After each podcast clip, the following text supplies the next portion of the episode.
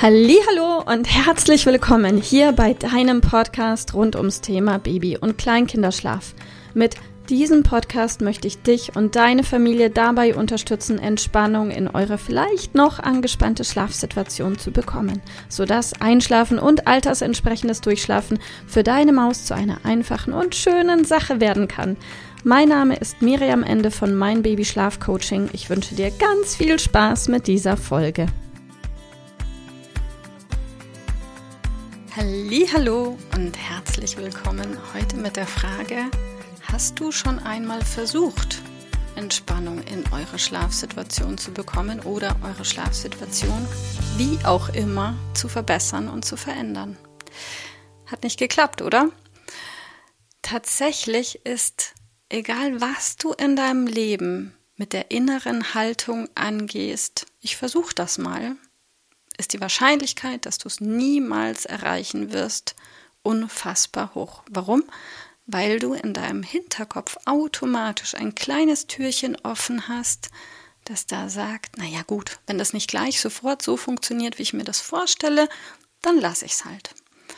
Und wir neigen dazu, uns solche Hintertürchen offen zu lassen, damit wir auch dann, wenn wir auf Widerstände stößen, stoßen egal welche Widerstände das sind, ob das Widerstände von außen sind oder eigene mentale Widerstände, uns das Leben möglichst leicht zu machen und dann auch gerne die Verantwortung woanders zu suchen und nicht bei uns selbst. Das heißt, wenn ich zum Beispiel mein Abitur nachmachen möchte über den zweiten Bildungsweg und ich gehe an die Sache ran mit, naja, ich versuche das mal mit dem Abi und wenn ich dann merke, oh, es wird irgendwie, wird das jetzt anstrengend, ich muss ja jeden Tag lernen und ich verdiene weniger Geld, gerade wenn wir es gewöhnt sind, schon Geld zu verdienen, weil wir schon gearbeitet haben und dann wir eben auch älter sind, weil über den zweiten Bildungsweg, dann kann das richtig unangenehm werden. Und wenn wir uns dann denken, oh, das ist aber jetzt blöd, das hat jetzt richtig was mit Anstrengung zu tun und gleichzeitig verdienen wir abends vielleicht noch Geld, damit wir unseren Lebensstil und Standard irgendwie halten können, weil es ist ja anders als früher im Hotel Mama die Schule zu besuchen. Ja, und dann kommen da so ein paar Punkte zusammen. Irgendwie abends arbeiten, tagsüber lernen, weniger Zeit für Freunde und überhaupt auch ein eingeschränkter Lebensstandard. Und dann kommen die ersten Fünfer und vielleicht auch Sechser in irgendwelchen Prüfungen und Examen. Und dann merken wir, naja, puh, es ist echt richtig anstrengend und überhaupt bleiben auch die Erfolgserlebnisse vielleicht aus oder sind zu wenige. Und dann ist da so die innere Stimme, die sagt, naja gut, ich habe es ja versucht. War vielleicht einfach doch eine blöde Idee. Und dann könnte man dazu neigen, diesen Versuch abzubrechen und zu sagen, gut, Abi ist was für andere, nicht für mich, aber ich habe es ja versucht. Oder ich sage, okay, ich würde gerne drei, vier, fünf Kilo weniger auf der Waage sehen und vor allem auch im Spiegel drei, vier, fünf Kilo weniger sehen. Mir geht es gerade im Moment so ähm, dann könnte ich auch sagen, ja gut, ähm, ich habe jetzt mal eine Woche lang Salat gegessen, ja, habe auch ein halbes Kilo weniger. Kann ich ja dann nächste Woche wieder ein bisschen mehr Gas geben mit Pizza und Nudeln. Und dann kann ich sagen, ich habe es ja echt versucht. Ich habe hier eine ganze Woche Salat gegessen. Dass diese ganze Woche Salat aber nicht reicht, um meinen ansonsten vielleicht bescheidenen Lebensstil zu kompensieren, ist auch klar, zumindest von außen betrachtet.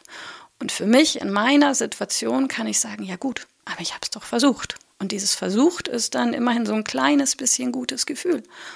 Oder ich habe ein kleines Problem, eine Lebenssituation, mit der ich nicht glücklich bin und ich möchte diese gerne lösen, weil ja, fühlt sich irgendwie blöd an, kann was so Kleines sein, kann sein, ähm, ich gucke in meinen Garten raus und denke mir, oh, der von anderen schaut aber irgendwie viel schöner aus. Dann könnte ich mir im Online-Buchhandel mal schnell drei Gartenbücher bestellen und in dem Moment, wo ich sie bestelle, habe ich auch direkt ein gutes Gefühl und denke mir, okay, ich habe jetzt was getan gegen meinen misslichen Zustand des blöden Gefühls, dass der Garten von anderen Leuten vielleicht schöner ist. Und dann kommen die Bücher geliefert und dann denke ich, oh ja gut, es sind gerade irgendwie andere Themen da. Ich muss jetzt noch einkaufen, putzen, kochen, Wäsche waschen und überhaupt geht das Kind eh vor. Mm, und dann könnte es passieren, dass die Bücher eine Weile auf irgendeinem Tisch rumliegen und beim nächsten Mal aufräumen stelle ich fest, oh, die Bücher, die liegen da ja schon seit drei Wochen im Weg rum. Räume ich sie mal auf Und dann landen die drei Bücher im Regal und erleiden das Schicksal wie tatsächlich über 90 Prozent aller verkaufter Sachbücher. Und zwar, sie werden nie gelesen. Und beim überübernächsten Flohmarkt landen sie dann komplett neu und ungeöffnet auf dem Flohmarkttisch und wir versuchen sie zu verkaufen.